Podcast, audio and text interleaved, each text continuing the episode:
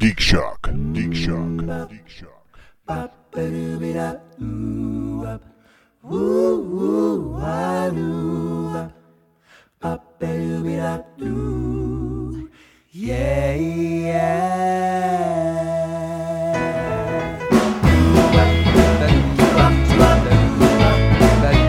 They only really lose to Chaos Marines, which essentially is a Space Marine. Uh, I've seen some And- tabletop games where Marines got handed. Yeah, I know, but I'm not talking about tabletop. Yeah. I'm talking about the books. Oh, Got And it's handled. like five guys or a squad of Space Marines go through like thousands of orcs, which well, that's why. in lore it works. Hey, but- financially, that's why if you play Warhammer 40k, Space Marines are probably what you should play if you want to play frugally at all. Yeah. Yeah, because you only need to get a couple squads Exactly. here and there. You- You only need a couple miniatures compared to like orcs where you need a thousand. But Boy. but back when we played, some of the big models for Space Marines, and I was Chaos, so all my uh, demons or da- whatever demons, demons, British people and their stupid shit. Um, Oh, Matt Damon's absolutely Yeah. always the, always the need him in Damon, your army. Matt, Matt Damon. Damon. Matt Damon. You roll a fifth, you you know, and he possessed Matt Damon comes on the battlefield, and you're just like, God damn it, that Boston motherfucker. No, um, but like bloodthirsters, demon models were usually pewter, so it was like, ooh, if you had a couple of those, it was like. This guy has got he's got a job, and it's not at McDonald's. it's like, it's like he's a manager at a retail place. Oh or yeah, something. that's that's the way I think of the bloodthirsters of corn. yeah, don't hire Nurgle for your uh, for I your just- fast food restaurant. You know how you can name your army? Fuck, why did I think of that? Like three weeks pay. like something. yeah, ain't that the Damn truth? it. Jesus. That's a great idea. Yeah, I just thought about that just now, All right. 20 years later. That's why I more philosophically play Warhammer 40k because I can't afford to actually play it. I found my whole army in my garage the other day. Aha! So now, I th- your I'm whole gonna- army of, of Chaos Marines. Chaos and Tau. oh wow, Tau I as have Tau, well. yeah. Dude, I'm Canadian, so I had to go for the greater good. Of course. Social You know army. what? The Tau. I don't know much about them. What what's their thing? Gundams. Okay. I mean, uh, they look like Gundams, but th- Yes. philosophy, they're Oh, uh, for the greater good, um, they they try to attack the Imperium to bring them under the fold and everybody equal instead of following the Emperor or whatever the Lords of Terra are. Oh, okay. So they look at the Imperium like, "Good God, you guys are suffering." Which, in the Yes. forty first command, they Very are. much so. It's- you wouldn't want to Yeah. live then. No, humanity is fucked in 40k. Yes, yes, and uh, they they work well with the Eldar because Okay. they're the same kind of thing. Which are the 40k elves. Yes. All right. Yeah. Welcome to Geek Shock number 426. I am Master Torgo. 80s Jeff. Commander K. Force Commander Matt. And we're here to talk Week in Geek. Yeah, Andy's on set. Yeah, that poor guy. That horror movie he was uh, So- talking about, he is so there he now. claims. Him and his so he working. claims. what is he? Is he in some absinthe bar? Is that where he Yes, actually is? probably. Millennium Fandom Bar. He's Yeah. called up. That guy- Andy, don't answer it. He'll come in late. I just had some absinthe that's not affecting me one bit. You, you just had it? Uh, well, before I came home, I had a Sazerac with dinner, so Oh, it's okay. got absinthe in it. What the hell is that? Yeah, It's Sazerac. But, but a Sazerac, that has a. It's just a little bit of absinthe. yeah, in that, it. that's kind Yeah, of like it's vermouth mostly- and a martini. yeah, That's just a it's- touch. Yeah, it's mostly rye whiskey. Yeah. Ugh, rye. What's wrong with rye? You're Canadian. You're Ah. Yeah, I was supposed to gonna like say, rye. yeah, all Canadians are supposed to like rye. This one does not. That's why I'm here. Okay. um, well, Remember, again, he- you're he a bad sucks at Canadian. Canadian. Yes. he really does suck at Canadian. yes. God. But yeah, Sazeracs are tasty. Very nice. If made well. All right, that makes Uh-huh. sense. It's done well? Yeah. Green light it. But there's, but yeah, there is barely any absinthe in that. So Yeah, there's not much. So, that's- what you're saying is last week he was it was all an act. Which I agree with you, 80s. Uh, yeah, I, I, I definitely think he was overplaying it just a little bit. he was a little fried. There's no doubt about that. I, I honestly, I think uh, based on what Kirsten has said about him in the past, I think the lack of sleep, the alcohol, and then just the you know the sheer lateness that we do the recording was like that perfect storm of things to make Loopy Andy. Well, that and he li- he he does like to play it, but it's not Yes. like well, I've got an excuse to act that way. He's feeling loopy, so he loopies it up. Right. I get it. And absinthe, even though it does not have the hallucinogenic qualities that Damn it. we talked about, Not it anymore. is really strong in alcohol. Yes. So it will fuck you up. Do they have like a LSD laced absinthe you can take? Or... Uh, You, frankly, there's LSD laced anything you want in this world. It's Vegas. We can find that for you. Okay, just make it yourself. Next show, Come on. let's do it. We'll give Andy LSD. That sounds like a wonderful idea. That's mark that episode. Have you seen those things where they like give artists LSD? No, Yeah, and uh, They paint demons like no, no, what? y- y- they, they they take the LSD and then they start sketching. okay. And it's like they show after 10 minutes, after 15 minutes, and it gets weirder and weirder. That sounds fun. eh, Have you seen the spider webs? the real ones.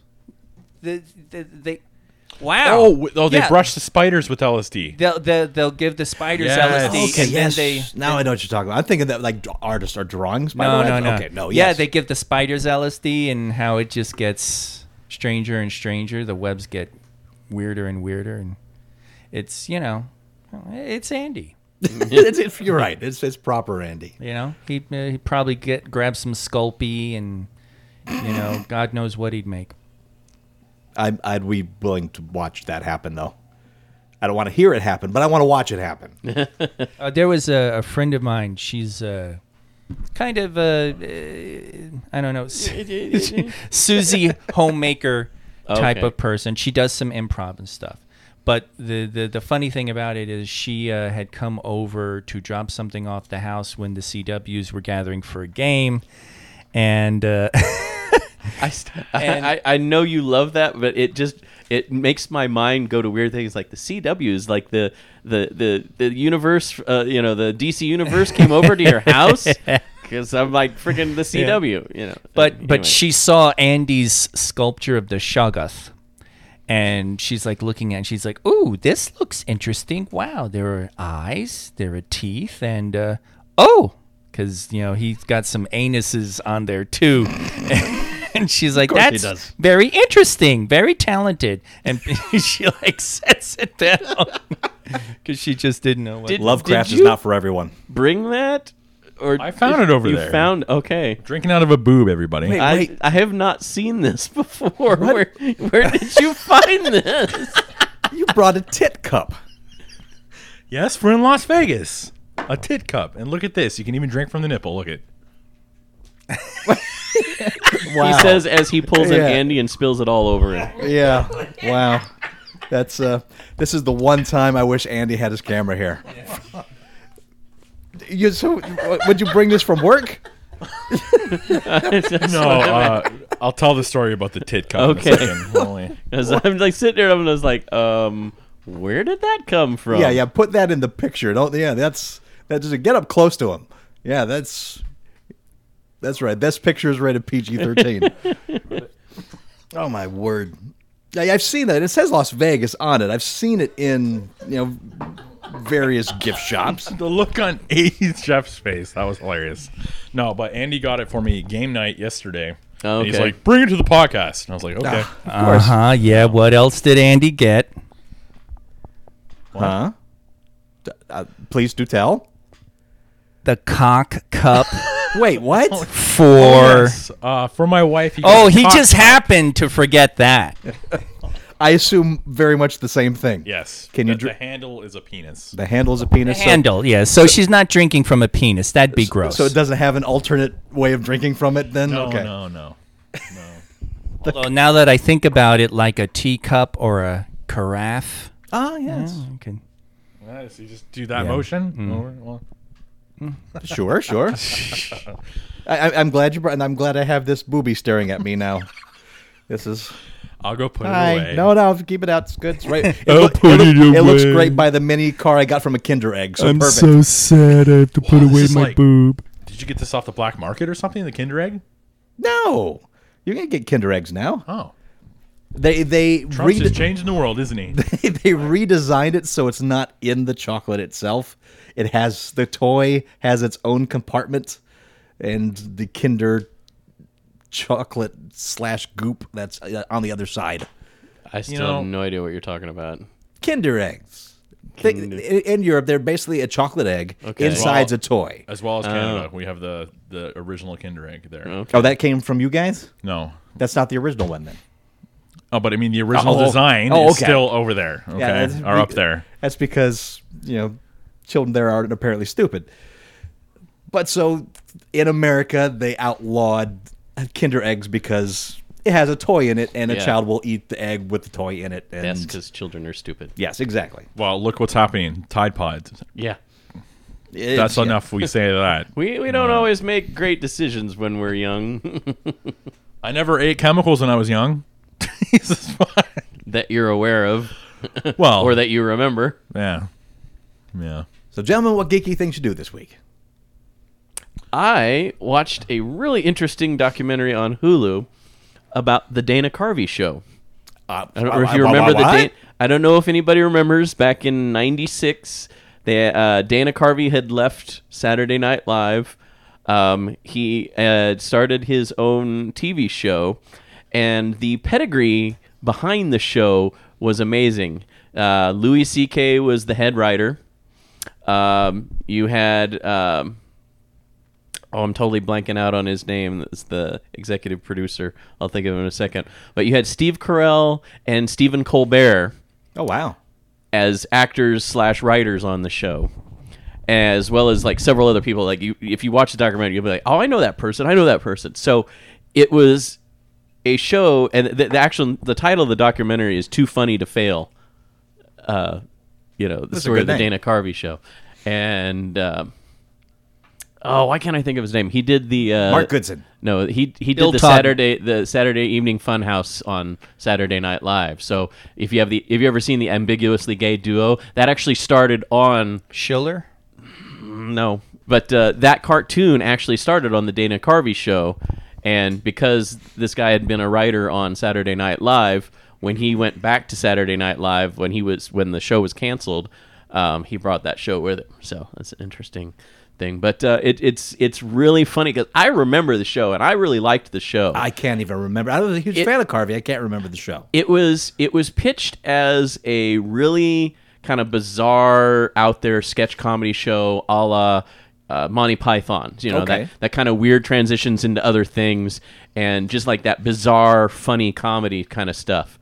And they'd pitched it around a few networks, and then ABC picked it up, and it went in the slot right after Home Improvement. Oh, Well- that's a fine coupling.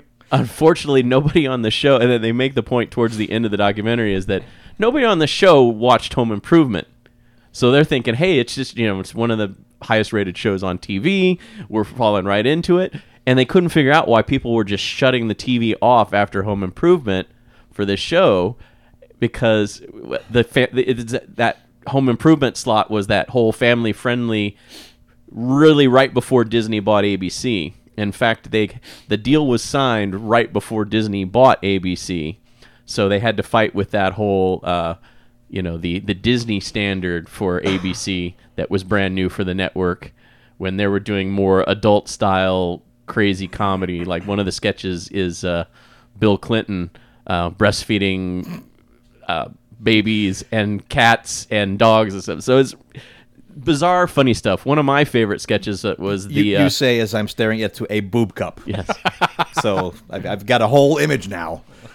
one one of the, my favorite sketches they did was these bad practical jokers, which is like the punchline was the guys were screwing themselves, thinking they were screwing other people. For example, um, in one of the sketches, they shovel the snow off of this lady's sidewalk, and she's like, "Stay right here, I'll go get your money."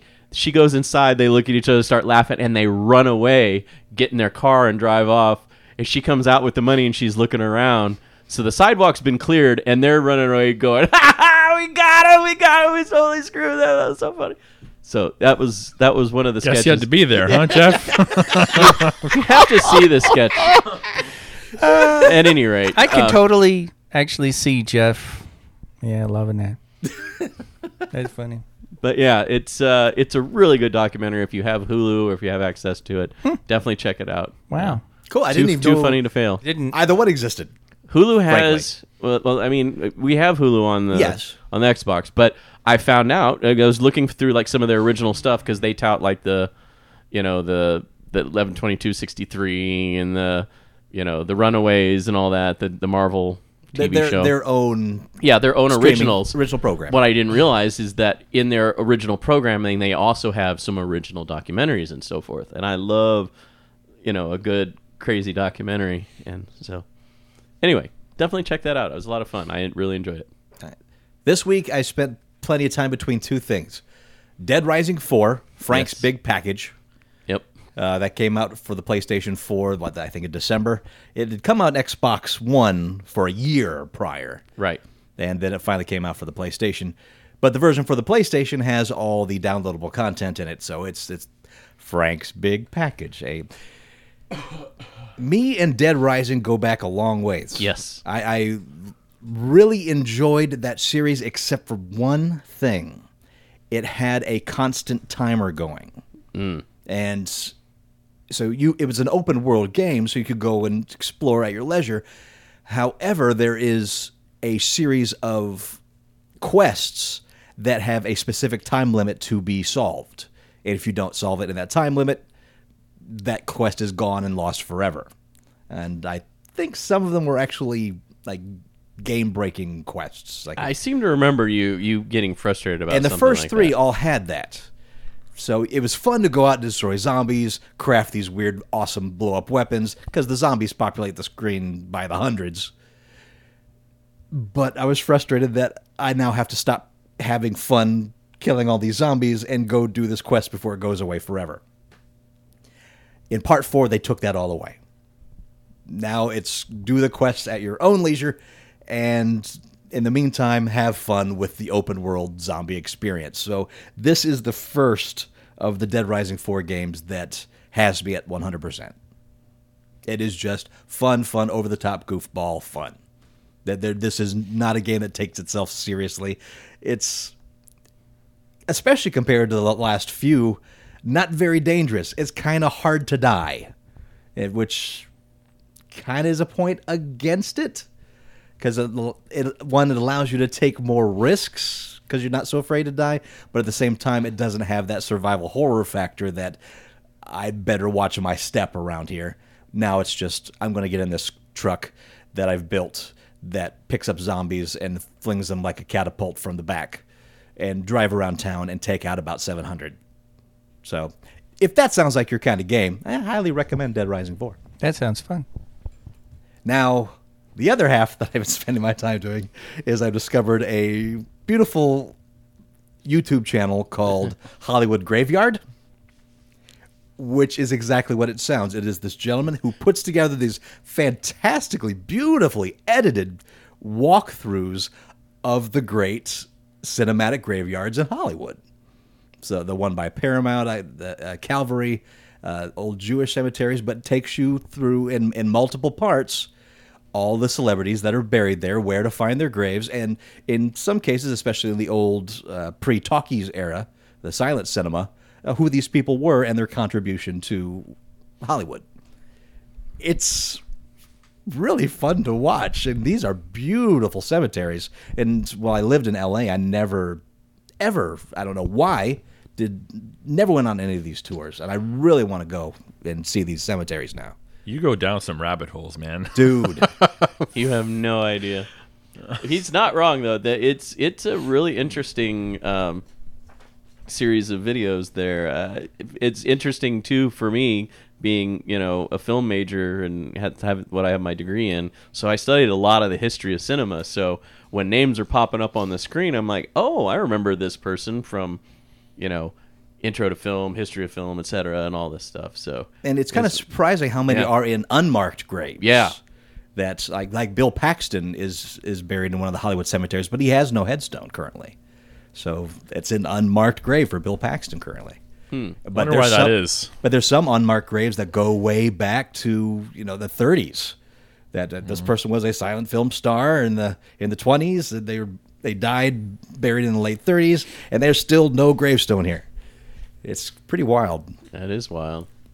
But man, there's some beautiful cemeteries in Los Angeles. My word.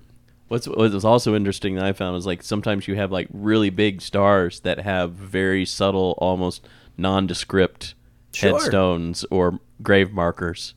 Yeah. Just like you just walk, you, you would walk right past it if you didn't. Yeah, not If actual you stones. weren't just like actually looking, yeah, yeah, like flat plaques. Yep. Flush against the grass, and no indication on them that they were ever an actor or an entertainer. Just it was, Yeah. it'll say like, uh, "Beloved daughter." Yep. Something like that. Just very simple stones. and some of them were were buried under their real name versus their stage name. So you know, like was I think it was Lou Costello was like when I was sitting there and I'm like, I recognize that name. Why does that sound familiar? And because it was Lewis something Castillo or something like it was like Yeah. it was like it was a completely different spelling. And then they said, you know, you know, the, his contribution to, and then they roll into it, and you're like, oh, it's Lou Costello from Abbott and Costello. So yeah, apparently he ch- changed the name in honor of a silent movie star that he was So- very yeah, respectful something like of, that. according to this, Yeah, according to this for lack of a word, documentary.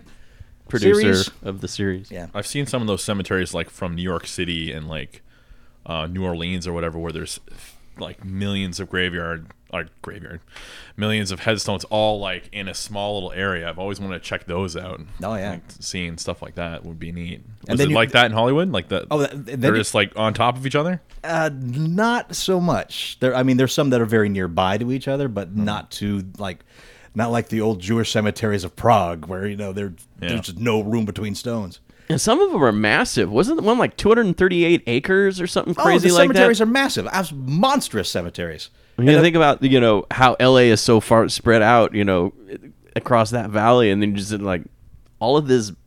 If you'll forgive the pun, dead space, Eh. just nothing but graves. It's like wow, that's a lot of land to dedicate to graveyard. That's okay. I'm buying land. I'm opening up my own cemetery, and I'm going to call it nothing but graves. That's the name of the cemetery. Nothing but graves cemetery. Hi, I'm Todd Bristow. Welcome to Nothing But Graves. Here we have Nothing But Graves. What kind Small headstones, big headstones. You name it, we've got it. You name your price. Thousand dollar plots, five dollar plots. If you want to get, I don't give a plots. And right across the street, I'll op- buy some land and open up a, a graveyard, dead space. Yes, it's beautiful. And then, of course, there's also the massive headstones. Al Jolson has this in the Jewish cemetery has this massive grave mausoleum with with this huge archway over it with. A, a painting of either God or Moses above it, looking down upon him. It's Cool. it's impressive. Douglas Fairbanks had a big like like he has a whole big fountain or uh, Sistine reflection Chapel. pool rather. Yes! Big long reflection pool leading up to his above ground crypt sitting there and it's all elaborately adorned and and everything. It- and it actually kind of makes sense because at one point he and Mary Pickford his his wife were the two biggest stars in Hollywood and their uh, pick fair, which was their their plot of land that they had that they lived on, was massive. I mean, they you know they had like three or four houses on this property. There were uh, was like a little park on there for their kids and everything. It was just it was like the place for Hollywood elite to go party, basically. So it it kind of makes sense in that respect But that they would have that. most beautiful and saddest one in the in the bunch so far has been the uh, grave sites of um, Debbie Reynolds and uh, Carrie Fisher. and Carrie Fisher. They're buried in the same plot. Yeah. and and there's a statue of of uh, two people holding each other, and Mm-hmm. it's, it's just beautiful. So, oh wow! So yeah, I recommend checking it out. You- you- My gravestone It's would very be interesting. A gigantic stone hand, middle finger up. I, I often wonder. how, I, I know there's rules in graveyards of what you can and can't have for stones. I, I really want to have like a, just a really liberal graveyard that I'm buried. I don't even want to be really buried in it. I just want a monument in it. I, was and- gonna say, I and- want to and be just- and- cremated myself. so- Yeah, exactly. I want to be cremated, and I, I've already got all my, my plans all out there. That people know what's what. who need to know. But I, I do want a memorial plot, and I want to be just like a giant, like Green Lantern lantern out of stone. yeah, something for the kids to visit in the graveyard. That's what I want. Something, something entertaining. Get for a the people little driving. Get by. a little gas feed into it and just have it be an eternal flame, just this little green eternal flame. Yeah, yeah, burning in it's, the lamp. it's great. That'd be Just fun. put in blackest night on it. Yes! Just that just that little piece of the the pledge. Right. And if I have to go basic, I guess I can always do. There are other worlds than these. That's that's my basic stone, I guess. Yeah. It's for you Dark Tower fans. What other geeky things you do this week, guys? Let's see. Oh, he's uh, he's Well, I digging deep. think- He's digging well, deep. I think. Uh, okay, what did you do this week? Oh, was that how that works? Is that how that works? You you think and then you hand it over. Okay. well, I'll come up with something. And- Let me Andy, throw you um, uh, under the bus while I think. oh Andy introduced us to Five Minute Dungeon. is, it, yeah. is it everything Oh, he said it yes. was? Uh, well, yeah, you it's know, pretty Andy, good actually. It was he takes such joy in life. It's uh, you you kind of get contaminated by the happiness. This is true. Uh, so um, It's fun to play, but it's tough because you are under such a time crunch and you have to really understand oh, I wasted what so your many cards, are. Yeah. yeah. Okay, so uh, for, for the listeners, kind of give me the basics of Five Minute Dungeon. So, um, you in five minutes. Yeah. Oh God. Hit the timer. You actually, each person can be a specific type of character archetype towards D and D or you know medieval fantasy role playing. Warriors, wizards, clerics. Uh, f- yeah, fighters, barbarians, wizard. Uh, uh, there's a Valkyrie, um, thief, uh, huntress, ranger, Cavalier, acrobat. so, and what you do is you have a stack of cards that are that the stack is unique to your character. Okay. Now the stack, the each card has a symbol. You'll have like a shield, a scroll, a sword. You also might have a special power like defeat an obstacle. Those are like little special cards. Defeat a person, defeat a monster. Okay. You also have a special power. Discard three cards to defeat a monster, or discard three cards to give uh, someone of your choice um, a free draw of two cards or three cards, something like that. Then your maximum, your, not your maximum, but you draw three cards. We s- and then you lay out a boss, and the boss you have a boss deck. And so what you do is you flip a card from the boss deck down, and that is um, um, a creature, and it has an array of symbols like the shield, the sword, uh, somebody running. We called it Running Man. All right. And um, those symbols are the cards you have to put down to beat that boss. You might have three swords. Ah. You might have shield, sword, running guy. You might have three swords, three scrolls, whatever you do, and you flip it over, and then you, everyone around the table, it's a co-op game. You all are like, okay, you I wouldn't got a like it. shield, and you throw it down. Matt would always get excited, and he'd just start throwing shit out. Forgot to say like. You Yeah. know, sword, shield. It's like boom. All right, we defeated it. And Shield, shield, shield. I'm like, I just put a shield. yeah, yeah, Right. okay, man, you know, or yeah, you you. So yeah, everyone's playing at the same time, like Pit, yes, yeah, or like the um. the temple uh, game. The temple, the temple escape game. Yes, and it's time. You've got five minutes. You run through the deck, and when you r- hit, when you run out of the deck, there's the final boss uh, stats which you have to beat. And there's like nine of them. On Yeah, it. it's like Like, yeah, it's, uh, yeah. It might be six scrolls and a Yes. sword shield running guy. or You don't know what you have to save up and but for the end to beat Mm-hmm. Yeah, it. well, what you do is you draw up to three.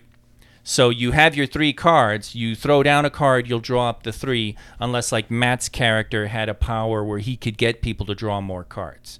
Um, uh, the Valkyrie, uh, which Paulette played, this is a similar thing. Paulette was constantly saying, "Everybody draw two cards," or and you can draw those two cards, and then you just play down to three, you know. But you're you, and you're just constantly rolling. That's one of the things about it is.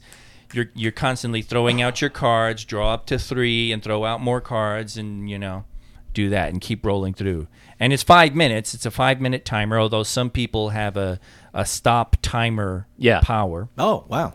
Okay. So you can stop the timer until somebody puts down a card, and that allows you to okay, okay, hey, hey, hey, let's- Matt, let's stop throwing coordinate." down this, or you know, okay, what do we got here? Or you know, you can you can organize yourselves and then start again as soon as you throw down a card. Huh. It's a good game. And it good is, game. it's, It's cool, fun. it's cool, and it is, it's you know, it's a five minute dungeon, so you knock out five minute rounds. You you know, it could very quickly get addicting.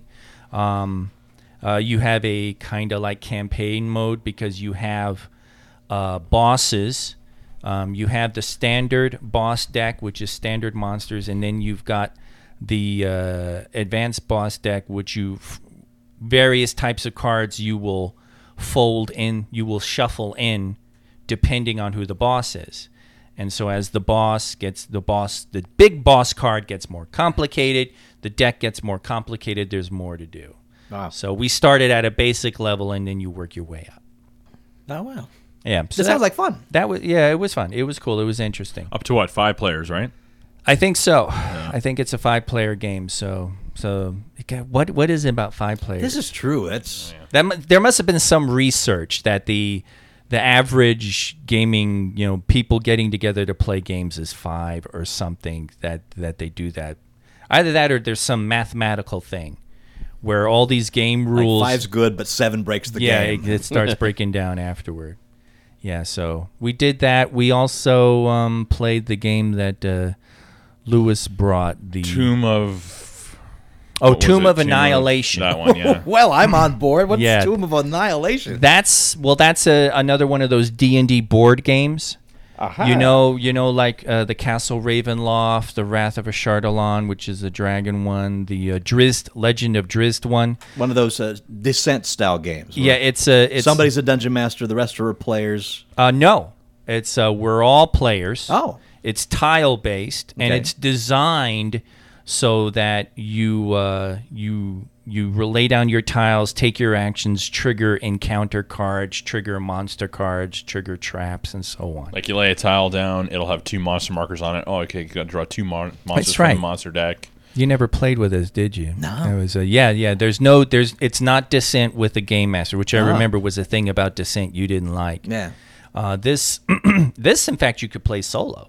Yeah. You- one person could, you know, sit there and, and play by themselves. Traps, ambushes. Yeah, and it's Which I tile see me based. doing. Yeah. Crying. You uh, you sit there, you lay out the tiles and build the dungeon and then, as you Jeff, go through. you want to play a game? No. Yeah. Oh. You play a, a ranger, you play a barbarian, you play a cleric or, you know, something like that. I was a Um, bard this time. Actually, uh, he was a bard, and he- you know, um, the mechanics are s- you would recognize Todd. The mechanics are a little similar to fourth edition, so it's sort of like this is how they this is how they kind of kept using the fourth edition uh, system. It makes So- sense to use that in a board game. Yeah, yeah, it works. It works really well. It works really well, and uh, yeah, we've been playing those. Lewis, I mean, those are expensive games. Yes, that the, And what the sixty to eighty bucks. boxes yeah are big and lewis lewis just you know new one comes out he buys it major meh Major, Man, yeah. must have some game shelves. he's got he's probably yeah he's got a game show He could do his own meeple, whatever. yeah meepleville, Meepleville. right. Meepleville, yeah. yeah so we played those um and it was kind of funny because we actually had to figure out the rules for tomb of annihilation because it's a little different from the other games and that took a while. And then we played the game, and it took about an hour and a half or something. And then Andy busted out five minute dungeon, and we're like, bam, bam, bam, bam, bam, and then people had to leave. Forgot You get to- whiplash you- on that. You missed something there. You remember how he spilled his cup all over? Wait, I yeah, Yeah. we we we were we we were eating. We had pizza. And While you God, were playing. and God damn it, a bit of tomato sauce got on my shirt. and I'm like, fucking a. And I'm just sitting there with this like this this this scar of tomato sauce on my on my uh, left pectoral, and everyone's laughing at me. So I go and I change shirts and I, I put that shirt in, and I What come do out I and say? I'm just like ir- irritating it. and you were like, called it. You were like, you know, watch yourself because Andy's gonna spill on you and just get all over you and the cards and your shirt. because and, you changed your shirt. Mm-hmm. and I was just like, yeah, yeah, whatever. And then sure enough, like uh, 45 minutes later or something, wham! He just does his hit, knocks his spill-proof cup over, and Of course he does. and the soda shoot jets out of the straw and just right across me. your chest. And I was gonna sit there, and I was like, "Well, I'll just." And and after five minutes, I'm like, "This is this is wet and annoying," and so I had to change shirts. It's a two-shirt night. Yeah. It's a hell of a night. And Major Man was like, and he's got some on my cards. Yeah, Oh, so we had to. Oh, yeah. no. That's, Oh. uh, well, you was know, a little you- upset about Major that. Matt. He's like, "Oh, there's stuff on the cards." I normally don't like sleeves on cards and card games. You need but- it with Andy. Yeah, you do. You really do. Even with spill-proof cups, he he finds a way. It's so impressive. You know, it's it's like it's like you walk into a motel where you're gonna kill somebody. With I'm Andy, sorry? no, with Andy, you need to like plastic all the fucking Oh, okay. couches. Oh, you need to yeah, yeah. plastic Gotcha. the bed, plastic the table, and he he walks in like, "Are you gonna kill me? No, just you're gonna spill It's shit." it's, it's Andy. like- Andy's coming to visit, and eventually, that's how you throw people off. They walk in, they're like, "Oh, Andy's coming to visit." Oh, blow what- their what- brains out. uh, Dude, what noted. is it? Um, what was the assassin's name? Maple Johnny? No, fuck. Maple No, Johnny. what was the, what was the assassin's name? What Jimmy Poutine? there Johnny we go. Poutine. Poutine's on the hit. Yeah, yeah, Poutine. Now Jimmy Poutine would go to Cap Andy and he'd slip and fall and shoot himself. Yeah, or Andy probably. would trip and bump into him, and somehow the guy would swallow his gun. Uh, and choke, not hit the trigger, sho- Yeah. choke on it. Yeah. yeah. He's sitting there choking on the gun, and Andy's like, "Oh wow, that's that's terrible. I'm sorry. Can I get you something? No, what do you want me to do? I hate All violence. right, what do I you want hate me to guns. do? No. Then Andy's doing the Heimlich, and the guy has a gun down his. It's it's a beautiful vision. it's a beautiful It's vision. when the gun goes off when Andy's heimlicking him, and he's like, "Ugh." Okay, that scene definitely needs to be written into a screenplay. And then, uh oh. wow, Andy the movie. "Oh god." Produced by Universal Pictures. a If comedy anybody horror. knows the I'm history sorry, of guys. Universal It's already Pictures, been done. Mr. Bean. they're famous for disaster picks. There you go. Anything else, gents? Um. That about covers it. Uh. Ye- Nothing that I can think of right now. All right, Yeah. let's do a little email. The Let's documentary Okay, I've been watching emails. The Punisher. There we go. You I've been watched The watching- Punisher. Um, but two episodes left, do- All right. so I like that. It's good. Good Punisher. Yeah. There we go. It's you can go. Can- Canada approved Punisher. Yes. All right. Lots of murder, death, kill. Go ahead. Very true. Attention, crew of Monkey Command Center Alpha. With Torgo's revelation that he had no connection to the last Starfighter, and Andy's past revelation of the same for Goonies, I got to thinking about how many times I've had the same feeling, like Edward Scissorhands.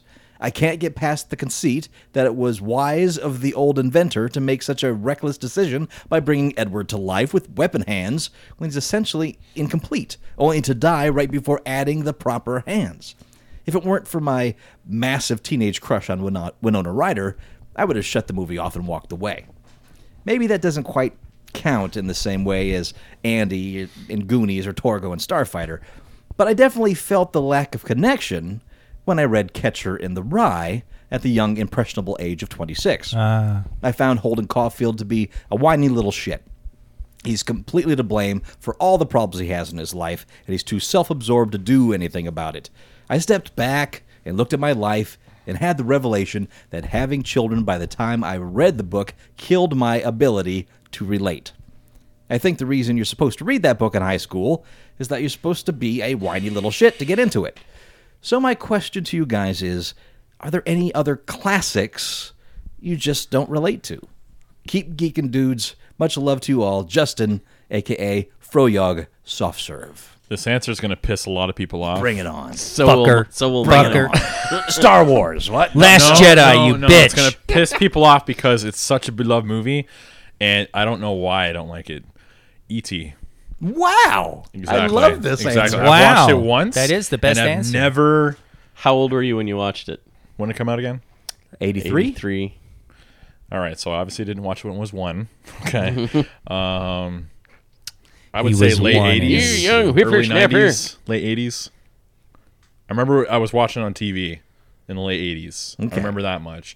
Maybe I was too young to get it. I don't know. Maybe It, But I've if you're- never- I was gonna say if you're a little bit older, it definitely hit you. Sorry, it was 82. Excuse me. 82. So I was, what, nine? when that Yeah. thing came out. I was I was eight. I mean, it hit me right in the feels when I saw it.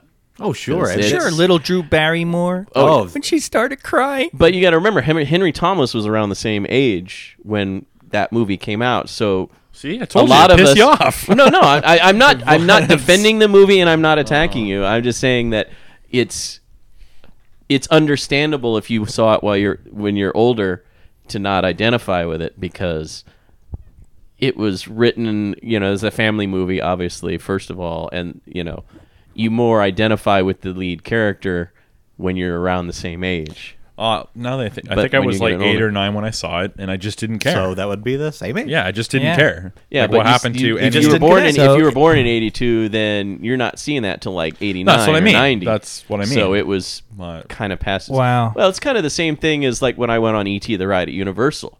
I was happy I did it because it was a piece of history, but it was a clearly out of date ride that was due for replacement. Unfortunately, I, E hate to say it. the Ride. It, it's it was a lot of fun, Wow. but at the same time, it's So basically, Not i- in if great you're shape. if, if you're in a strange land and you're lost, don't go to Matt for help. Yes. 'cause he's just not going to be sympathetic. get out of here, you little He's weirdo. just I don't care. I don't care. I don't care. I don't care. I'm just saying. I knew that You was gonna be drank an all the unpopular beer. I don't answer. care. So there we go. Well, what's yours, huh? That was Let's see good. what you got. Well, actually, I kind of talked about it when we did it last. Uh, I'm I'm with Andy on Goonies. Mm-hmm. I saw it as an adult, and looking back on it, I was just, eh, it's not like it. I think it's, oh, this is you know, overhyped or any because you know I generally don't do that in my judgment of movies. But I'm just like, yeah, this this didn't do it for me. Um, and I, you know, generally I tend to like stuff. I tend to be more accepting of stuff. So, I mean, you know, I liked Rogue One and Last uh, Jedi and, and Force Awakens. So obviously I have no Well, taste. Oh, of course, they're good movies. Yeah. but um, The Martian Chronicles was uh, a book I could not get into. That's a, Oh. that's a Bradbury classic. Yeah. Everybody raves about it. One of the science fiction classics. I grew up on harder science fiction like Heinlein and and Isaac Asimov. And Bradbury is is actually more of a prose poet. He's more of a a stylist and I couldn't I I I didn't even finish it. I just couldn't I couldn't do it. Everyone's like, "Ooh, Martian Chronicles, those are great, Kirsten Young." And I just could not handle them. So maybe, you know, that's the book version.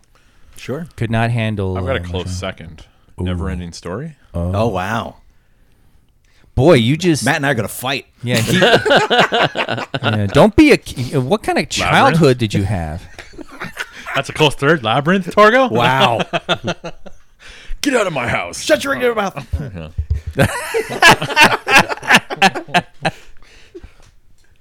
Jeff, you got one? Yeah. Um, I never could get into a Christmas story. Ooh. That Oh, movie, I, Now we fight. I, I don't know what it is about that movie. I've always Wow. I've always felt it was way overrated. Like you know, it's a Christmas classic, and they they show it like a million times. Hartnett doesn't like it. Not when it came out. That was a flop of a movie. Yeah, I, cou- I saw it in the theater. Like my grandparents took us to see it in the theater. You know, my or my dad's parents, grand- uh, that side of family, grandparents, and like all the cousins I we all saw it, and I'm I'm sitting there in the theater going, eh. I mean, I kind of liked it, but like on subsequent viewings, I'm like, this really isn't that good. And I and and and I know people that say that I'm crazy because they said, "Oh, I can totally identify with everything that Ralphie went through," and I'm like, I can't. I can't identify with anything that he went through other than the being bullied, and I never, you know, had the size or the, you know, the, You never the melted strength. down and beat a shit out of one. Kid? No, I never had the size or strength to to confront my bullies like he did. But uh, no, just like nothing in that movie, you know. You never said "oh fudge," but didn't say "oh fudge." no, I, I I didn't actually swear until I was like sixteen. I was gonna say your dad wasn't downstairs swearing at the furnace. No. Trying to get it. No. My parents were very careful not to swear around us. In fact, it wasn't until I think I was about 15. Um, I was, you know, my dad was doing some flight training, and you know, I, I got to tag along, and and I heard him swear for the first time, and I was just like shocked because you know you you you don't see your parents as being be you know, Still, my normal. flooded heart. He Yeah. couldn't he couldn't paint a palette with profanity the way Ralphie's dad did. Right. I just don't get how you can't relate to that movie though. You never Oh, got wow. you never Good got job. There- soap. there are a you never couple got people. soap in there. There are a couple people You never went and saw Uh, I Psycho. never, never had Santa. my mouth washed out with soap. Uh, You never wanted a toy that no one would get you, and they're like, it's against whatever. well, I mean, wanting toy. Everybody has had a toy that they wanted and they just didn't get. That's, I mean, That was the main. there, uh, there wasn't like something that I obsessed about that I didn't get for Christmas because growing up poor, you know, anything I got, I, I was just happy to get anything for Christmas. So I, I didn't have that one thing that I obsessed over that I had to have, had to have, had to have, and then didn't get for Christmas and then was just devastated. And then, oh, there it is. I got it. It's there you right go. there. So 'Cause you you and did I, get both growing up poor, we'd relate more to Tiny Tim. Maybe, than- yeah. Okay. Never was disappointed by your your Ovaltine and little Oral Annie. I was Dakota gonna say Ring. a little oral Annie. well, I, I am talking. I am talking to Jeff here. he's not going to do little orphan Annie, little oral Annie. He's going to do that Dakota ring. And it's gonna be a decoder cock I actually ring. did have Ovaltine growing up because my dad absolutely loved it. So my mom would buy it, and occasionally she would make some for all of us. And I've it- never had it. It's shit, isn't it? It's it's it's not for Yeah, it kids is. because it's got that. It's chocolate, but it's got that malt to it. it's got and some I malt. I couldn't appreciate like chocolate malts when I was a kid. I, I just it That makes it everybody tastes here, funny. probably. But as an adult, when I, I was like, ooh, that malt adds something to that chocolate shake or that vanilla shake. You know, it just it it adds a little bit to it. When I was a kid, I just it just it just was like, ugh, this tastes funny. So you know, as as you're wont to do when you're a kid. So And because of it, he never got into a Christmas story. It's a shame. yeah. I, I, I got a couple. Uh, One of one's of course uh, a a modern, actually the kind of modern ones, uh, a modern fantasy epic. We've I've discussed it before. Brandon Sanderson's Way of Kings. Mm. that, that that's uh, the style of writing where he's the the show don't tell. He had no exposition. Sanderson, J- I just couldn't. exposition, I just could not. Yeah. just crack it with my brain. Yeah, his uh, his um, uh, writing podcast. They're the, they're all very heavy on show don't tell, and it's really funny because I was just like, ah, well, that's the way the modern thing is. And uh, there was one, I think it was, I think it was Kim Stanley Robinson, who's a an award winning sci fi author. Who just one time was just like, I can't stand when people say that. There's a great tradition of expository writing, and I don't think people should. And you know, and he makes he he makes a case because like what your problem with Way of Kings is, you know, and that is that's very Sanderson. He's, Yeah, it's the the first hundred pages that you just get get hit with terms with no exclamation ex, exclamation. Jesus Christ! I'm not even reading. I know Andy isn't even here. No explanation of what those terms mean, and they just Right. keep being used over and over again. Right. And you, I just supposed to get it eventually, is the way I see it. Uh, I, I always there's a really good book by Nick uh, Mamatas on writing. It's called Starve Better, and he talks about the whole uh, show don't tell aspect of it. And he, he he believes that a lot of writers over grasp onto it, where Mm-hmm. show don't tell shouldn't be that the don't say that he had an anger problem. Show a character moment where he can't control his anger. Right. That's show don't tell. Right. Not the flim flam entered the Carntarn and then he was very angry because he didn't have a shivel. That's to me. That's what Sanderson's writing is Sure. and that's what I that's what I can't.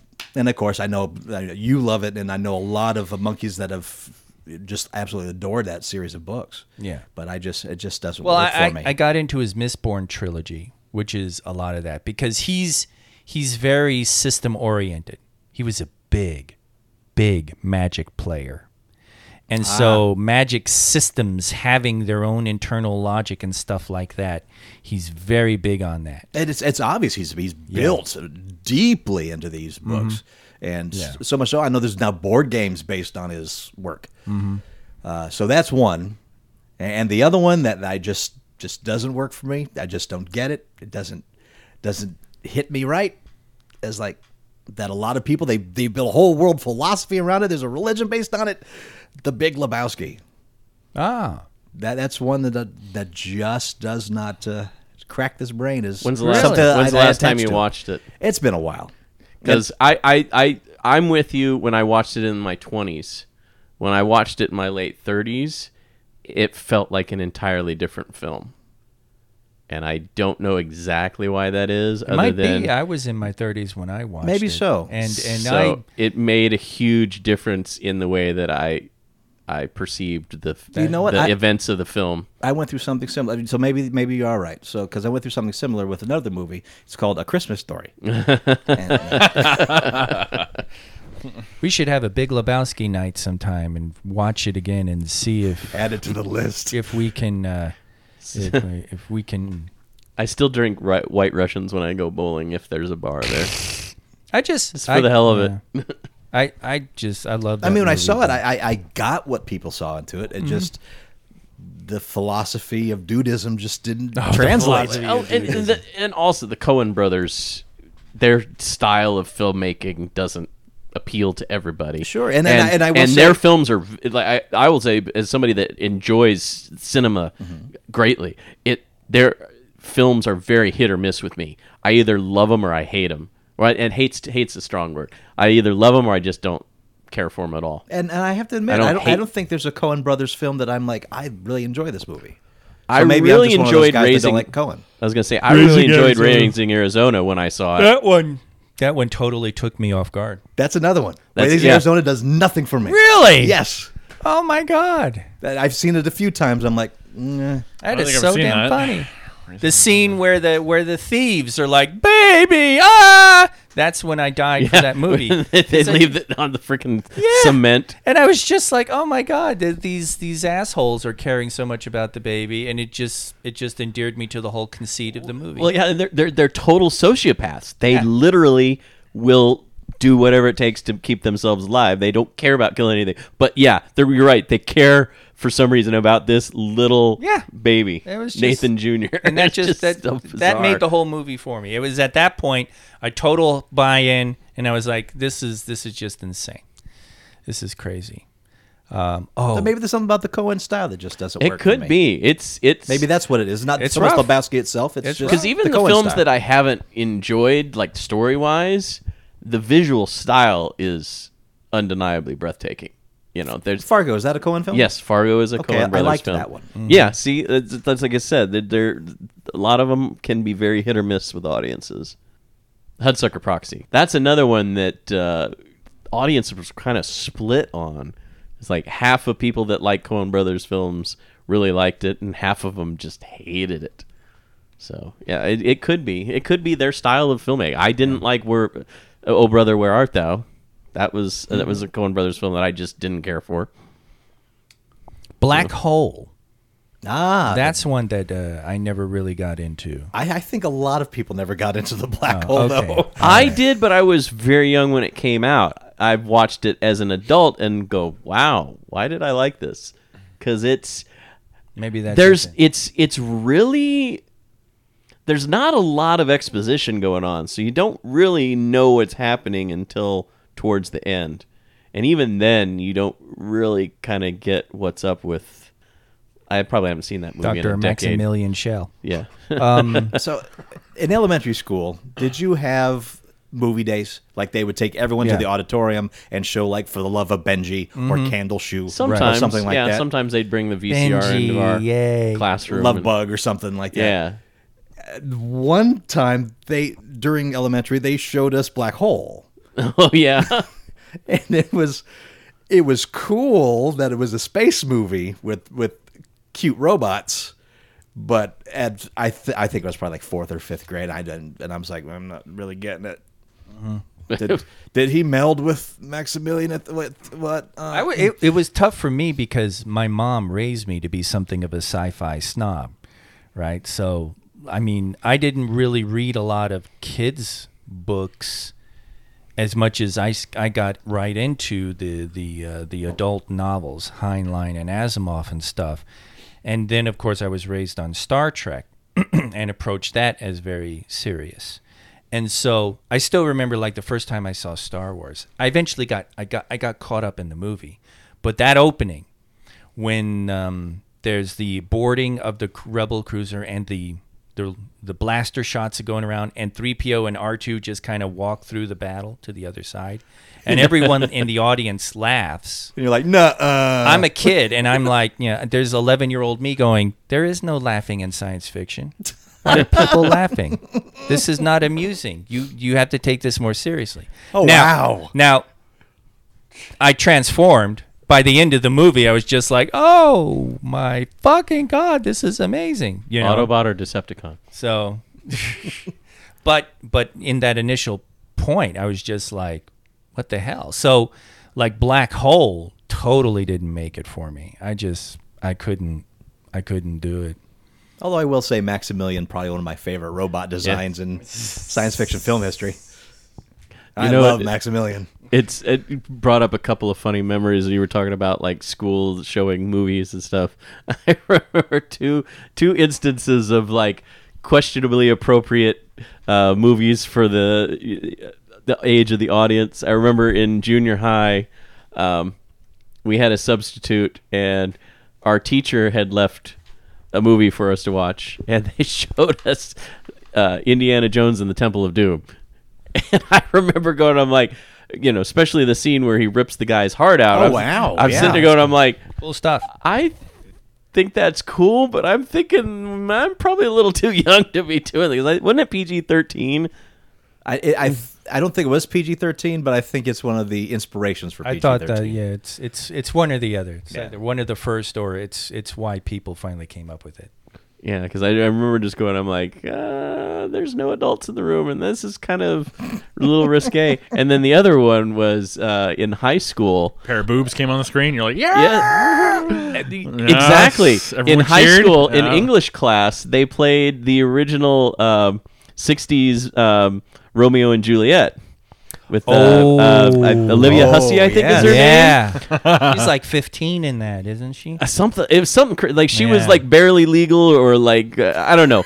I just remember 15 in Kansas, I we guess, get huh? to the, we get to the scene where um, they're the, you know th- they're post code post I can't Andy, god damn it, post coitus, and they're sitting there, and she's full on naked, and Yeah. I'm sitting there, I'm like, Yeah, are we really watching this Yeah. right now in We high were. school? And, you know, a bunch of horny, you know, teenagers. What? and I do remember our English teacher going, "Settle down. It's not that big a deal." and I'm thinking, Nick, now there would be hundreds of, especially in Kansas, there would be hundreds of letters to teachers from parents going, "This is Oh, inappropriate. that you should English not have teacher would shown have been it." fired. Okay. Oh, come yeah. on. yeah. yeah. Oh, they'd have been fired instantly.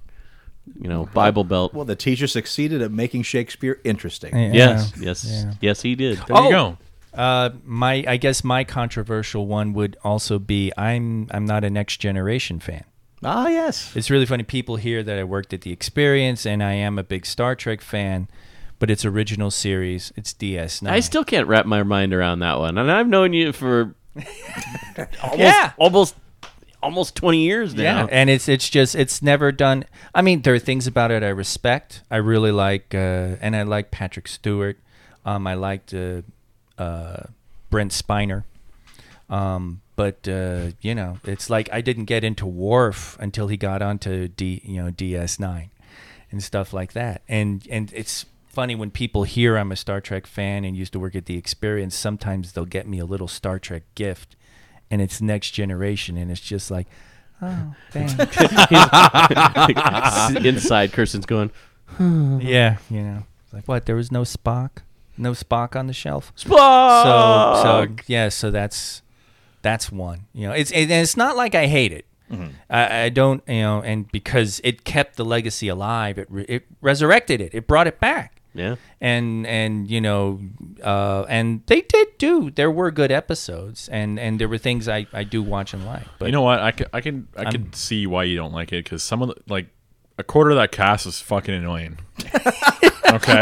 oh, oh my god, Like- thi- this is so funny. I watched a quick thing on YouTube, GMT tips with Satine Phoenix. Ah, yes. And she brings on people and she talks about It's on Geek- gaming on Geek and Sunday. on Geek and Sundry. Well, and Oh, she's on, Geek and Sundry now. on YouTube. Yeah. because we uh, Barry and I interviewed her way back when Oh, when she yeah. was doing oh, her Dude, she's uh, totally she's D and D to- with porn stars. Yeah, she's totally changed. She's uh she's got her own thing going. It's not she's not even uh, connected with D and D with porn stars now. Um, she actually, when Wizards of the Coast did a big celebrity D and D run for a weekend, she was one of the DMs and one of the players in it.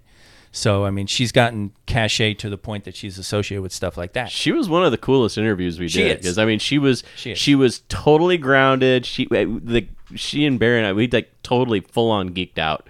We were talking about stuff and and I mean the, we we were slotted for like a like a seven minute interview and we ended up talking to her for like half hour forty I five. could totally see that, especially with Barry just hanging with a porn star and talking. And it wasn't even that angle because we were just No, like, no, no. We They- started talking geek- about geek- stuff and all of a geeking sudden, out. blah, yeah, geeking out. I can Yeah, totally absolutely. see. But anyway, the the, the the the thing that triggered it was so goddamn funny. I laughed so hard.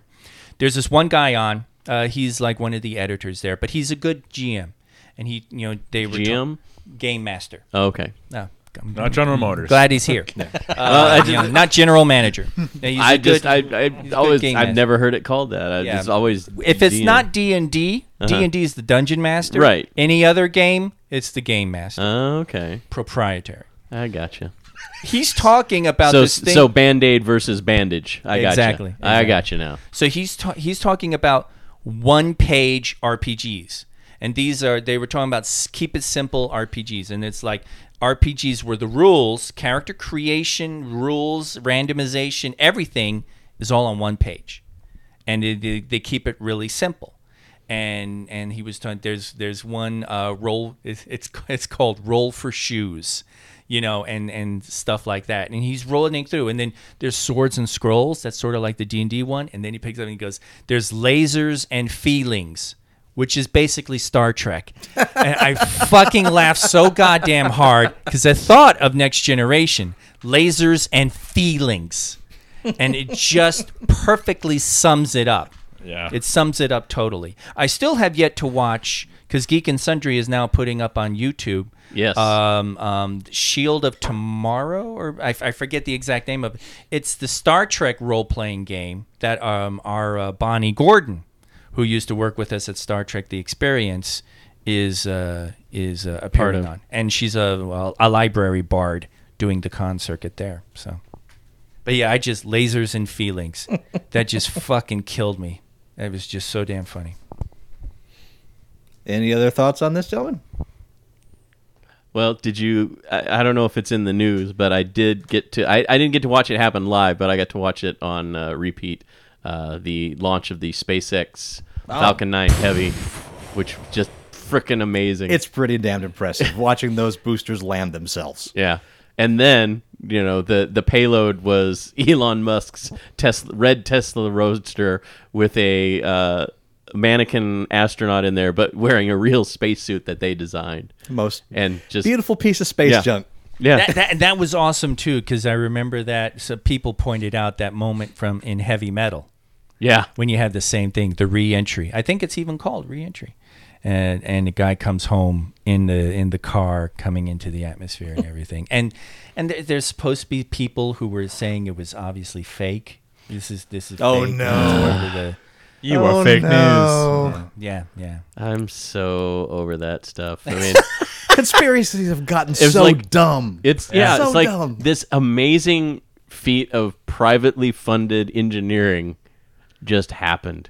You know, uh, there has not been a rocket that powerful since the Saturn V rocket in the 1960s and 70s. Yeah. that has left that exact launch pad. I mean, that pad. I, I got to see that when I went to to uh, to Cape Canaveral. You know, it's where all the the Saturn V's were launched from, and then subsequently the space shuttles. And so seeing that historic launch on that historic pad was just something really amazing. You know, something you don't normally get to see. And then to hear all these conspiracy nuts, it just it really made me want to bang my head against the wall. so yeah, Well, thank you, Justin, for sending that question. Uh, next email Hey, gang, with Indy 5 shooting next year, how weird would it be if what's his name playing Han Solo this year knocks it out of the park and they cast him as the new Indiana Jones. Your pal Scoop Rodriguez. It'd be really weird considering the level of criticism I'm hearing of uh, of him. Like they had to hire the acting coach and everything like that. Because there apparently have been problems and judgments uh, in the studio execs over his performance Oh, up that high. in huh? the in the in the movie. Ah. So just Han Solo the movie will be interesting to see how this guy does in that regard.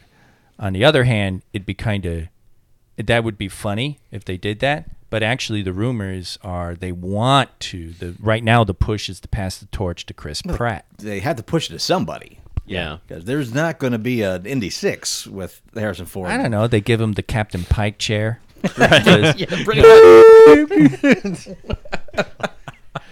Which is a which is interesting. Junior? Sean Connery shows up. Sean Connery is walking. He's fine. Junior, is that you?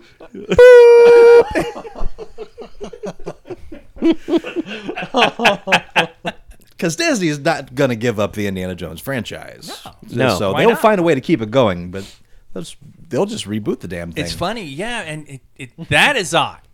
I mean, you know, doing a Han Solo prequel with a younger actor, okay, but the the idea of rebooting Indy, because the conceit was great. What Lucas and Spielberg came up with and created in Raiders of the Lost Ark is just one of the the greatest cinematic achievements. Absolutely. I don't care who you are in, in film snobbery, you, you cannot ignore how just amazing that movie is. And not to mention that it was, you know, the premise could have failed miserably Mm-hmm. because they wanted to throw back to those, you know, 30s and 40s adventure style Yeah, movies. yeah. And to set it in that, you know, I, wasn't Raiders in 42 or something like that? No, Oh, Raiders is 36. 36. okay. yeah. So to throw it back to that era in the 80s period piece, yeah. was a huge risk. Yeah. A Yeah. huge risk. 1941 failed. Yeah, exactly. You know, Spielberg big did Spielberg talked about it derp in a his- derp a derp. Yeah. Fuck. You're next, Matthew. yeah, Spielberg talked about it in his own documentary on uh, on uh, HBO. And they it it just it's like you know, forty one didn't do what I thought it was going to do, and then so I had that anxiety going into you know, Yeah. Raiders, and I'm just sitting there, I'm like, yeah, because you don't think about the fact that they were so close together. Yeah. So Imagine yeah. if it had been Tom Selleck. yeah, You know, but but but it, it, Harrison Ford is iconically yeah, is is indie, you know. And now, I mean, right now for the time being, when the solo movie comes out, he's more iconically indie than he's Han Solo because we've got someone else doing Han Solo for one movie. right, I just so it's really hard to imagine. I like Chris Pratt. I'd love to see him. he has the charisma. yeah, and he, Certainly. uh, you know, it, he could, uh, and they do. You do a period piece serial uh, homage. I could totally see that. But as indie, that's that's weird. Anyone else other than Ford, it's just It is tough weird. shoes to Yeah. fill, but they're going to have to fill it. eventually. uh, Too yeah. old. He's too old. Boop. Yeah. Boop. yeah, that's he's saying no, right? Boop. Uh, that the- whether it's Indy Sun, Ohio, or whatever, they have to you do go. something. That's right. Illinois Oh. Ohio. Jones. Mississippi Jones. or something. Uh, actually, that rolls pretty well. Yeah, it does. Oh, they, what if they call him Trip because he's Henry Jones the third? Arkansas Jones is right out. We can't. That doesn't work. Hawaii Jones too laid back. Too Lebowski. All right, one more email. Uh, very simple. Uh, this one's from Pat. What's your battle cry? Of course, Pat. What's your battle cry? I'll give you mine. That Noonan. Noonan. Noonan. Noonan. But it's got to be in that that metal. Noonan. Noonan. Noonan. Noonan. Yeah, it's got to be that. Okay. All right. I always liked Spoon from the Spoon's Tick. good. The Tick. So you're gonna team. sti- you're gonna steal I've the I've Ticks? I've actually said that at, at work at times when I'm like, you know, got to go back out on the floor and you know it's busy and you're like Spoon. I just go right All on right. out. He's co-opting the tick. Yep. How about you, gentlemen? For the God Emperor. Oh wow. Right back to Goodness 40K. gracious. Wow. That's right. But British accent. Of course, of course. Yeah. Could- Can't be anything else with Actually, I don't a a battle cry. I don't know. I don't know if I have. It's not A, emperor, it's emperor. yeah. Yes. I uh, I, I, have. know, an I know ep- what your battle cry is. Andy! well, I was going to say I have an epithet, and the epithet is you know uh, uh, Todd loves it because he got an earful of it during uh, j- uh, playing You Don't Know Jack is motherless cunt, uh, which because because when I get really really frustrated and angry, I can I'll lean back and just shout that to the heavens. This is a, I've I've witnessed it. Yeah. many times. But that's an epithet. That's a moment of frustration, a triumphant call to to uh, You're running down the hill Yeah. It's in ju- a Brandon Sanderson novel. I don't know. It's just like, don't trip. Not in the face, not in the face. Oh, that's a battle cry. that's, a battle cry. Thanks, Pat, for sending that in. You know what? Uh, we got a tweet a couple weeks ago, and I wanted to bring this up to you, Matt. Okay. As it's from uh, Fire away. It's from Cthulhu Collector. Okay. Yes. So next podcast, can you have the guy that has read the 40K books give us suggestions on the best few books? I don't want to read all 900 versions of the Horus Heresy. are there a- are there good books not about that? I'm gonna stop you right there. Have the guy. Have the guy. I love it. I okay, love it. Have the guy. All right, just a random guy here here this week. Uh, anyways, you motherfucker. like 40K Matt. I like that. Yeah. 40K Matt. Yeah, top of my head comes right then and now. It would be Gaunt's Ghosts. So I'd start with that. It's, uh, Gaunt's Ghosts. Gaunt's Ghosts How many books in that series? three. Okay, that's not so bad. So they do have the omnibus, omnibus, omnibus. There it is. All right. We made a full We've done round. it. We've done it. We hit the quad. I'm going to bus. I'm going to bus. I'm going to bus. Yeah.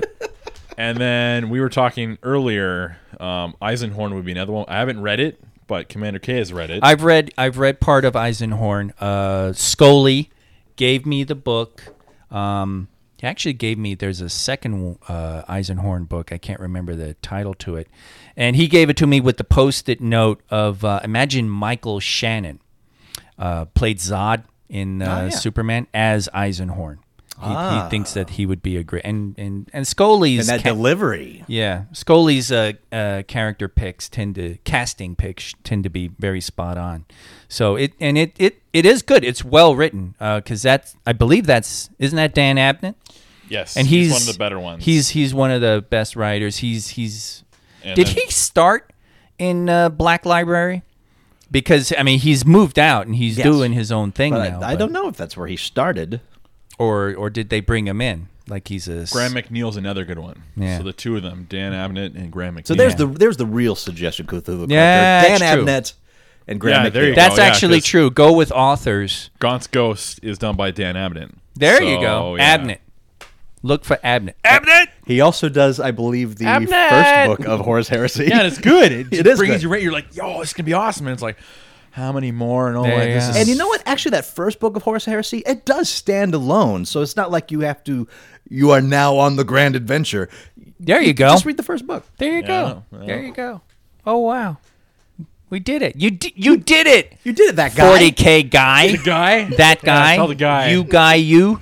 I saw you laughing when he read that. Oh my god, it's just it was just the guy who read the 40k books. It's just, you know. Weekend geek. Bum, ba, ba. Oh.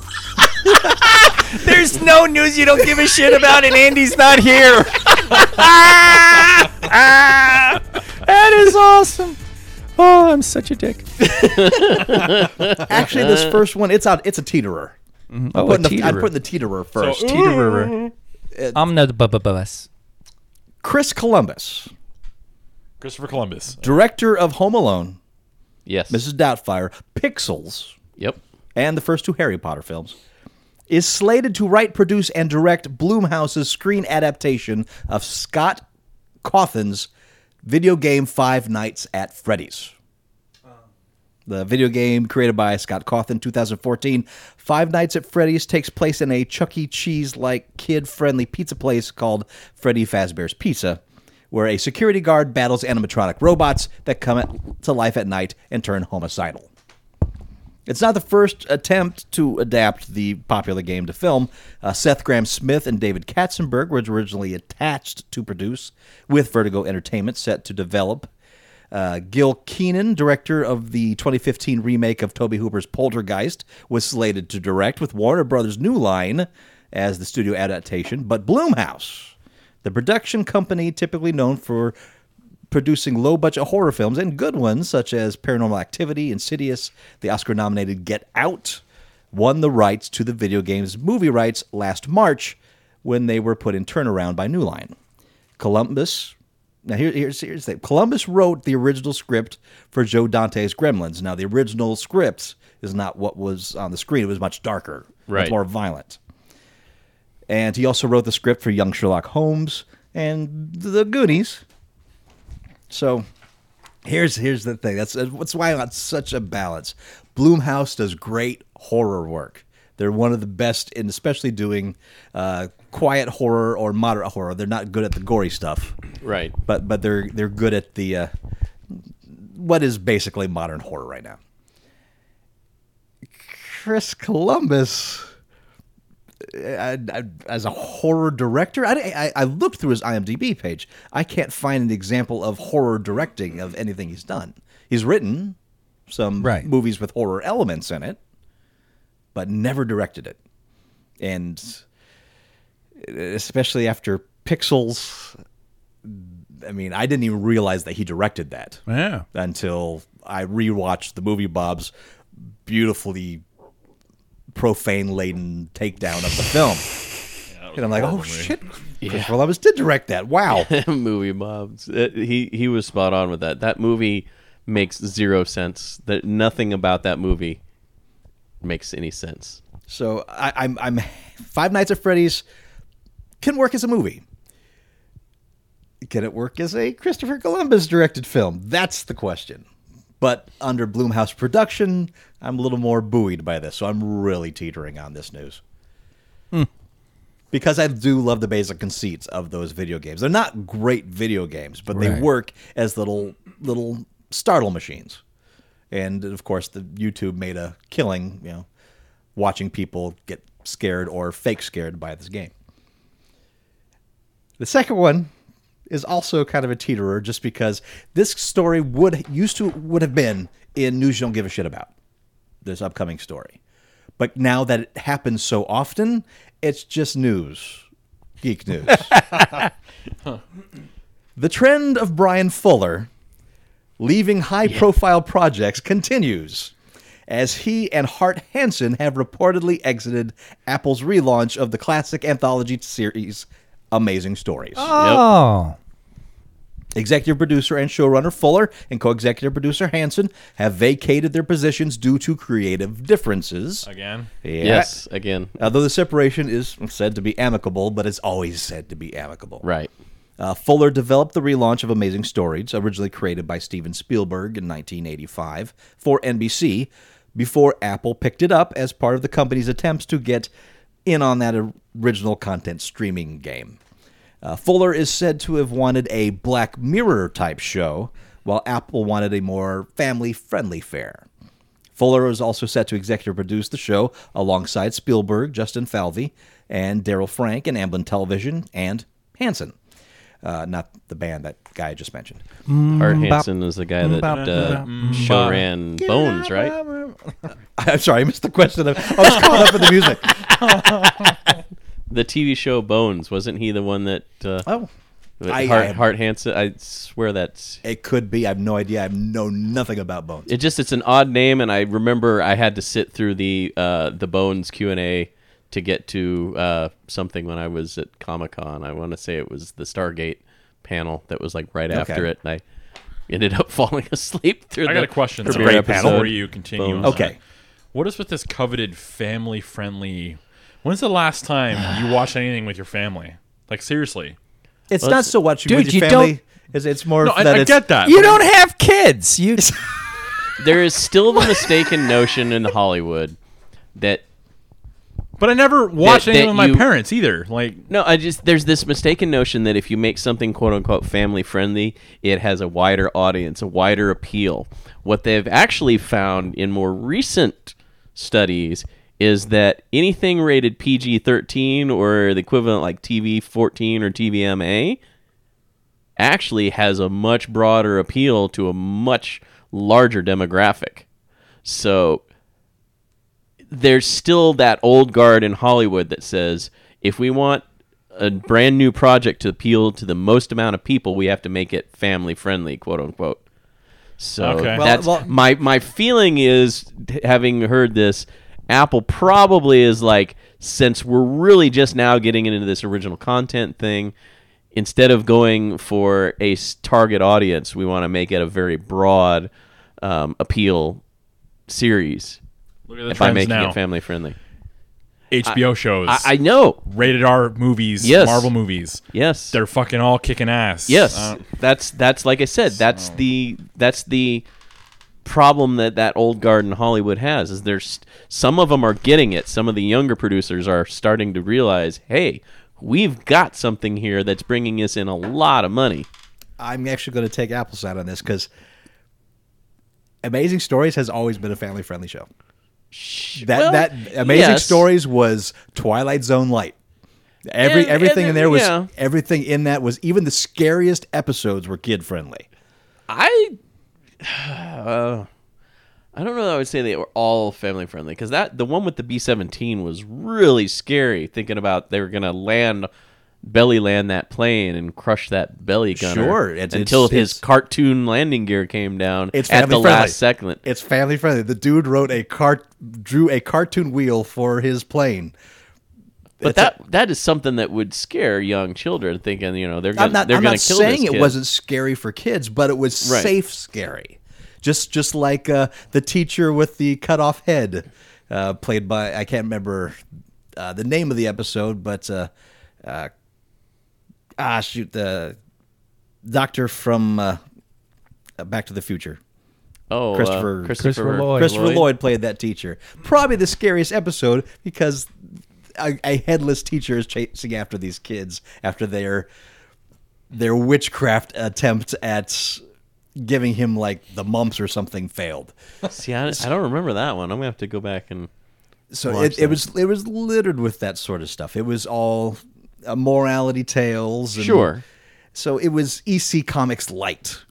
So it's always been family friendly. I'm not saying they couldn't have taken it in a darker direction that Fuller obviously wanted to go into, and I I would certainly as at this age enjoy that a lot more. But Amazing Stories was always a family friendly show. So I, I can see Apple going, uh, I we bought Amazing Stories, we didn't buy, uh, Black Mirror. uh, yeah, or Hardcore Twilight Zone or whatever you wanna. He was trying to turn it Also, into. family friendly, Matt, tends to be code for we're not going to catch any shit from parents. Yeah.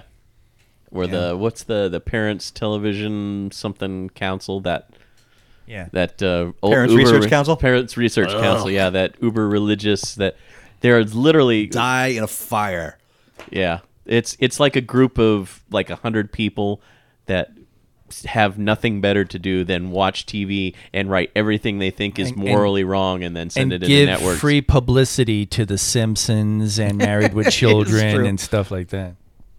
and you know thank goodness the studios don't really listen to him as much anymore but like for a while they thought it was like this huge conglomerate of parents that were really concerned for their children and they come to find out it's only like a few hundred people watching all day long and still doing their good work today. yeah And while the Hollywood Reporter had previously reported that Hansen would now take on a larger role of the show, his would be role as showrunner ended before it began, as he too left after the same creative quarrel. Uh, so Fuller has, of course, a history of recent exits. He stepped down from Star Trek Discovery in 2016. Then he vacated American Gods uh, last year after its successful first season. He is currently working with Paramount, adapting Anne Rice's classic Vampire Chronicles for television. Uh, so watch this space for him to leave that. In the meantime, American Stories will continue on, uh, gearing up to take its viewers through, quote, worlds of wonder through the lens of today's most imaginative filmmakers, directors, and writers, unquote. Amazing stories. Amazing stories. What did I say? I, I thought I heard American stories. That would That's definitely not what that show Was I was I the only one who heard that? Uh, No, I heard something different than me, but I don't know if it was American. I just didn't call him out on it. You're such a dick. You're right. I, I think it was uh, Little Oral Annie Stories. I think that's what it was. Laurel Annie.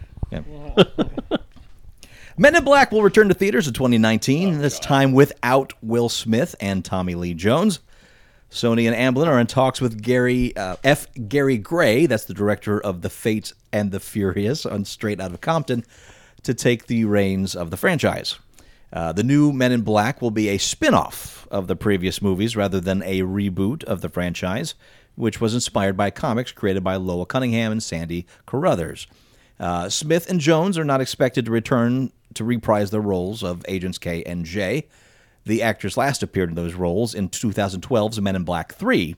The new Men in Black movie already has a script in place by Matt Holloway and Art Markham, whose credits include the first Iron Man movie and Transformers The Last Night. Mhm. Uh, Steven Spielberg remains attached as producer, and as yet untitled new Men in Black is scheduled to arrive June 14th, 2019. Men in Black, that's something I could s- definitely see and happily see expanded past those two characters. Sure. That there's a lot of room Oh, yeah. to grow in that world. 'Cause- So, so by all means, Sony play in that world. Didn't the, Well, alphabet comic, to go with. didn't the comic follow multiple teams, if I remember? Never read it. I don't know. I read Okay. it, no idea. All right. So, I worked in a comic book store and I did not know that the movie was based on a comic. So yeah, I'm yet to see that comic also in my life. Okay. And I, I've read for years it's based on a comic, but I can't prove it.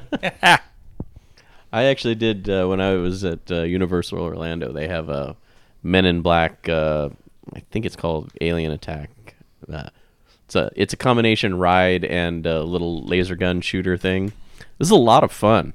You got all the it, you go into this black light black light lit area so everything's brightly colored and you have all these giant animatronics and stuff and you're the shooting anim- at the animatronics. targets and so forth That- it was it was a lot of fun it was a lot of fun had a good time on that just as a side note And is that Universal Studios? universal orlando they don't have it in hollywood Well, fuck. universal orlando 20th Century Fox has hired Brian Michael Bendis to develop a script for Deadpool helmer Tim Miller to direct. The movie is shrouded in secretly, secretly. Here he back around the corner, gentlemen. Here we go. sure You're next, 80s. It's shrouded in secrecy, but it is confirmed that it is set in the X Men universe and currently has the working title 143. Hmm. Bendis What, is what happened in X Men 143? uh, that one is That's what we're gonna go. No, by. no, no. That's that's one where Kitty Pride is at the mansion alone, and she is no, but seriously, and she is attacked by some demon that she has to fight. Oh, it's the alien homage. Is it? I don't. I don't know. Yeah. Beyond that, is it? Yeah, it's Okay. uh it's uh it was actually I think it was John Burns' last issue. Oh. And uh, they did an alien homage and uh, the the demons like the Ngare and they they they do a quick backstory. Storm had fought one and, and zapped it with lightning and, and buried it, but it rises up again and it looks a lot like a xenomorph. Oh. And Kitty's alone at the mansion, and it's sort of like Kitty's Kitty's baptism of fire because she basically has to um, defeat it on her own because the X Men are off and she can't get a hold of them, and she finally does uh, kill it by getting into the underground hangar. And she, it's chasing her, and she phases. It's a demon, so it actually can touch her even when she's phasing.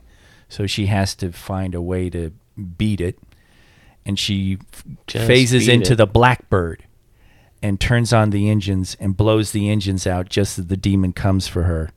So it's just like the ending of Alien. Green light. Yeah. So Yeah, I like this. It was it was it was hope it's it was a night I mean just like just like Days of Future Past was a Terminator riff, this was an Alien riff. And it, it was very well done. It was and you know it it the beautiful Burn Austin art, and it was just Kitty on her own. It was you know, And Mm-hmm. we have mentioned that they've been interested in creating a Kitty Pride movie. We've mentioned that in the last couple months. and Bendis is one of the guys that uh, I mean, he's he's a guy, and a lot of people tip the hat to Bendis and how he writes female characters. I think we just stumbled upon it.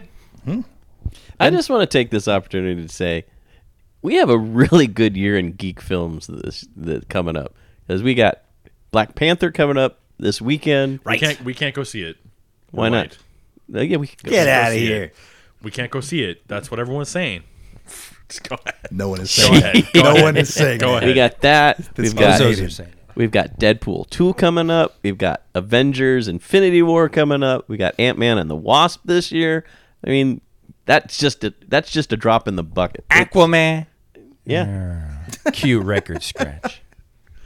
I'm actually looking forward to Deadpool 2. Yeah. Cable. I can't wait for Ah. We're that. in a golden age. the uh, the the clips that they had in the trailer really looked funny. And I'm trying to remember who it was that says on the it said on the, the Shock Monkeys lair. It said, "Is it wrong that I'm excited that Dopinder is back?" And I'm like, "No, he's definitely Well, that and the being- promotional still. Yeah. Where he's doing the flash dance splash thing, but it's with a whole bunch of. uh, bullet uh, Bullet casings. casings. Yeah, That is a great poster.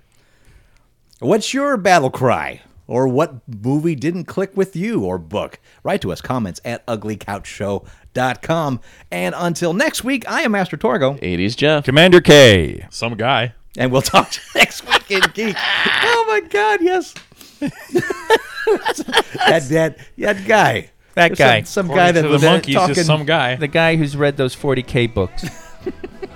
Your 40K yeah, Matt? your 40K Matt. Warhammer Matt? That is your character. Yeah. Run with it. Hold it. Read a deer. Read all of Horace Heresy. Dude, it's better than Bad Canadian. God.